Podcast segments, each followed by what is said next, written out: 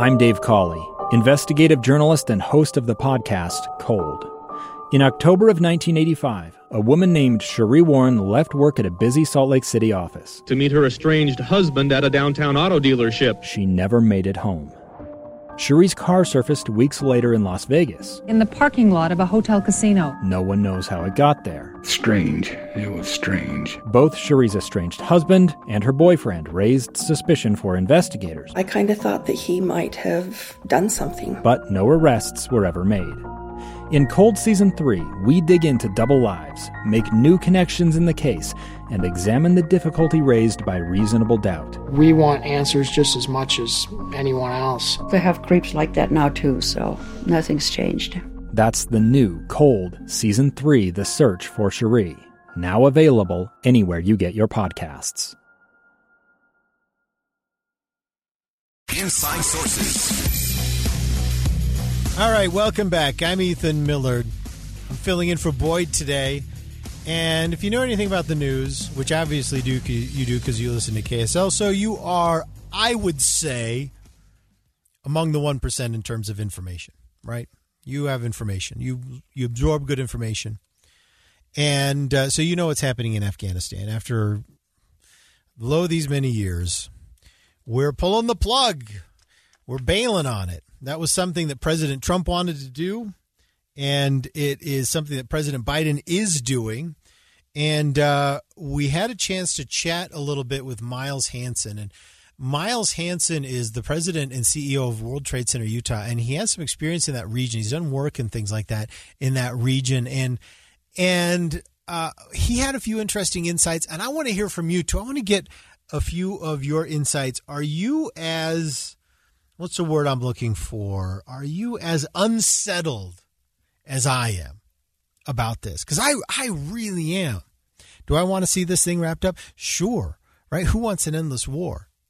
But I'm just really not feeling it. And I'm not feeling like this is a, a major cause for celebration. Um, but this is what uh, uh, Miles Hansen had to say about uh, the Biden administration plan here right, all these countries don't want to see the Taliban take over Afghanistan. And the concern that I have is the Biden administration seems so focused on getting out that they aren't investing the time and energy to shore up support in the region for the Afghan government and to continue to focus on all the tools that we have in our toolkit to try to support the Afghan government and prevent the Taliban from taking over the country. Even if we pull out our combat troops, you know, that, that type of strategic uh, effort doesn't seem to be happening as much as it could or should uh, which I think is, is is not good for our partners in Afghanistan and creates more of an opening for the Taliban to, to, to walk through to expand their area of influence in the country and ultimately to, to threaten taking over the country. Well, and they they will. I, I think a lot of people, most people, would just expect the Taliban to take over Afghanistan again, including Kabul. And at that point, we're all we do is time warp back to 2001, don't we? Because we just we just give it all back to them. And that's what that's what I don't really like, but it's a little bit it's a little bit disheartening to see how unprepared Afghanistan is after all these years to really run the show themselves. And uh, President Bush this week came out and talked a lot about this and kind of reminded he he was an interesting voice to hear from this week because he reminded us how we felt about this back then and what we wanted to do back then. But President Bush was also very critical about our rapid withdrawal and the vacuum that that creates that the Taliban are able to fill. And that's where I think it's it's so important for the Biden administration to work very closely with the countries around Afghanistan and to use these other uh, instruments of U.S. power that we've discussed to help fill that vacuum and make sure that we continue to support our Afghan partners that are that are going to be there in the Afghan government and Afghan security forces to push back against the Taliban. That would be in the best interest of the United States and also the best interest of the Afghan people. And unfortunately, you you read reports about you know the, United States left Bagram Air Base, one of, one of our largest air bases anywhere in the world outside the United States, in the dead of night. And the Afghan uh, partners in the area didn't even know that we were leaving that particular night. And so that's that is not the type of robust engagement that should go with a withdrawal and ending of the combat uh, role for the United States in Afghanistan. And that's what I think President Bush is concerned about, and it's, it's concern that I share. Well, and he mentioned the partners around Afghanistan. Or not the partners, that's the wrong word. He didn't say partners. He said the other countries around Afghanistan. And so let's review them, right? What are they? I've got the map right here in front of me Iran, Pakistan, China. Those are the partners along that southern edge and the eastern edge. Then across the top, you've got Tajikistan, Uzbekistan, and Turkmenistan.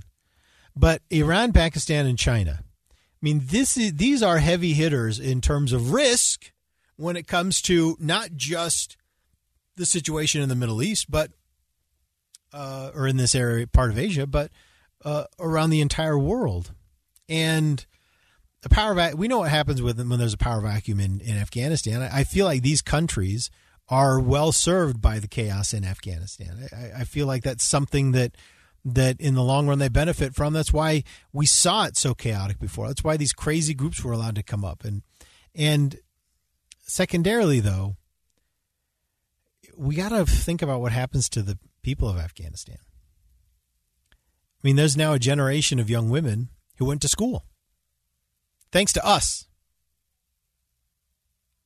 You know, they went to school because there was an American, and we weren't the only ones. There's also a heavy presence out of Europe. But they went to school. They're educated. They are now educated young women because of American soldiers. American soldiers created that safe space. And now now they're going to have to stop going to school.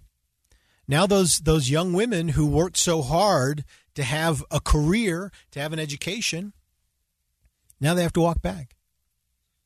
And it's it's so sad. And that's um, that's probably that is probably the primary reason why I don't I feel so unsettled about this. And and I don't mean to sound naive. And I know that I know that there are questions of global policy and diplomacy and balance of power and and all of these other questions at play. And I know it's not just about these young women. But it kind of is about these young women, isn't it? What good are these balance of power decisions? What good are these economic and political moves if they're not delivering an improved cost or an improved life to someone? And that was our goal in Afghanistan. And that's the that's always been the goal of the United States. That's the role we've played. We've gone into Europe and said, here's a better way. I saw that personally in Romania. Romania struggled so much with corruption and terrible things. And the United States stepped in and we said, hey, you know what? We can help you, but here's what we need we need an independent judiciary. Here's what we need we need this to happen here. And we helped them organize their country in a way that they are manifestly living better today. And that is thanks to the United States. And I don't like the way that we've kind of walked this back. And, and I, I wish we would continue to play that role. And I know that it's expensive. I know that it's costly in terms of money. And I know that it's costly in terms of lives. And I don't want to sound like a hypocrite because I didn't serve. Others did. And I have some close friends who did. And so I, I don't want to get you the wrong idea that I want to play fast and loose with the lives of soldiers. But I think we should keep playing this role because you know what? When we pull back, whether it be Afghanistan or whether it be a country in Africa or a country in East Europe, when we pull back and we say, hey, you know what? I'm not going to help you guys anymore. You know who steps in? China. And China says, hey, we'll help you fund that road project. And Russia.